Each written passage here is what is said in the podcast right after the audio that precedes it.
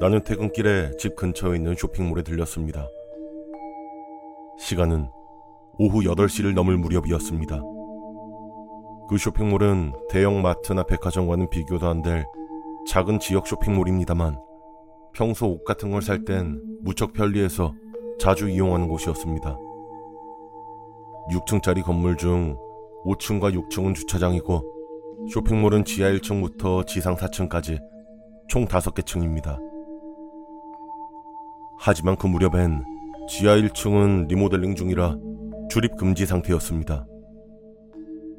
쇼핑몰의 폐점 시간은 오후 9시였고요.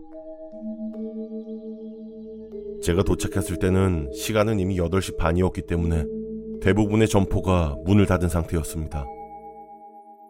나는 4층에서 쇼핑을 하고 서둘러 돌아가기 위해 구석진 곳에 있는 엘리베이터로 향했습니다.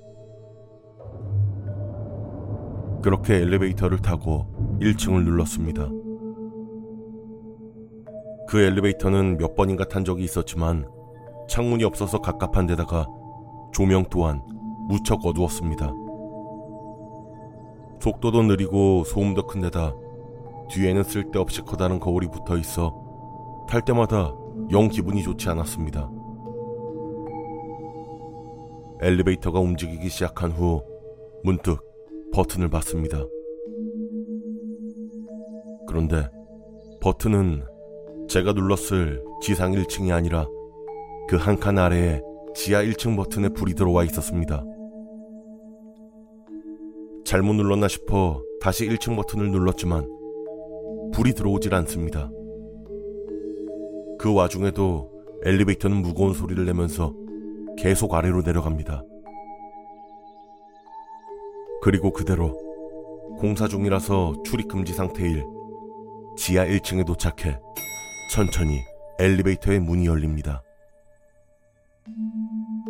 공사 중이라 그런지 지하 1층에는 불도 안 켜져 있어서 깜깜한데 오직 비상구의 녹색 등불만이 빛나고 있었습니다. 당연히 리모델링 중이라서 그저 텅 비어 있는 공간만이 눈앞에 펼쳐져 있었습니다. 기분이 나빠진 나는 닫힌 버튼을 눌러서 다시 1층으로 올라가려고 했습니다. 그런데 문이 닫히려고 하는 그 순간 제 시야에 무언가가 들어왔습니다.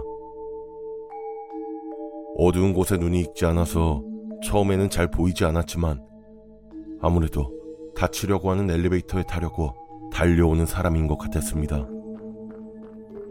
그래서 저는 엘리베이터의 열린 버튼을 누르고 그 사람을 기다려주기로 했습니다.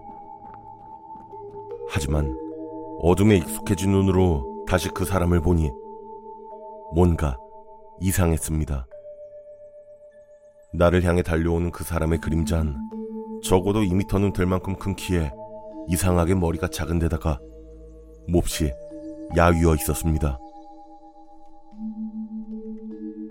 그런 사람이 어두운 바닥을 양손을 뒤로 돌려 깍지를 낀 채 몸을 기괴하게 흔들면서 넘어질 것만 같은 모습으로 달려오는 것이었습니다. 겁에 질린 나는 서둘러서 닫힌 버튼을 눌렀습니다. 그걸 알아차린 것인지 그것은 더욱 몸을 비틀어 가면서 이리로 달려왔습니다. 전 너무나 무서워서 계속 닫힌 버튼을 눌렀습니다. 간신히 천천히 문이 닫히기 시작하던 그때 비상구등에 비쳐 그 사람의 모습이 살짝 보였습니다. 머리에는 머리카락 하나 없었고 자세히 보이지는 않았지만 발 역시 맨발이었습니다. 겨우 문이 닫히고 난 후에도 나는 바보처럼 계속 닫힌 버튼만 누르고 있었습니다. 하지만 1층 버튼을 누르는 것도 잊고 있었기에 한동안 엘리베이터는 그대로 멈춰 있었습니다.